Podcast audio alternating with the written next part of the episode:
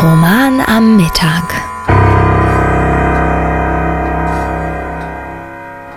Heute mit Versager der Geschichte 13 und 14 aus der Titanic.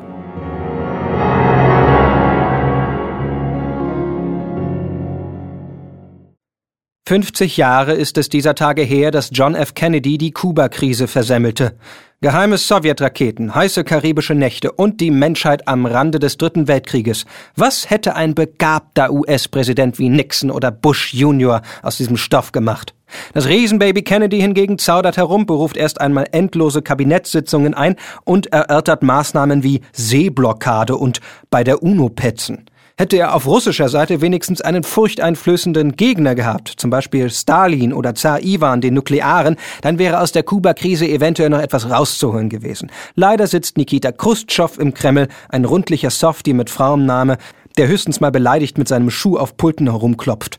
Kennedy droht mit zittrigen Stimmchen eine Invasion Kubas an. Khrushchev zieht ängstlich seine Raketen ab. Das Weltkriegspotenzial wird einzig vom Supermacho Fidel Castro erkannt, der Atombomben fliegen sehen will. Stattdessen Friede, Freude, Weicheierkuchen.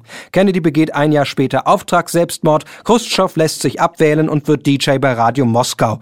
Castro lebt heute immer noch, raucht 30 Zigarren am Tag, hat regelmäßig Sex im Freien und joggt in seinem Trainingsanzug zweimal pro Woche nach Puerto Rico rüber. So wird's gemacht, ihr Hosenscheiß. Scheiße. Das war Versager der Geschichte 13 und 14 aus der Titanic.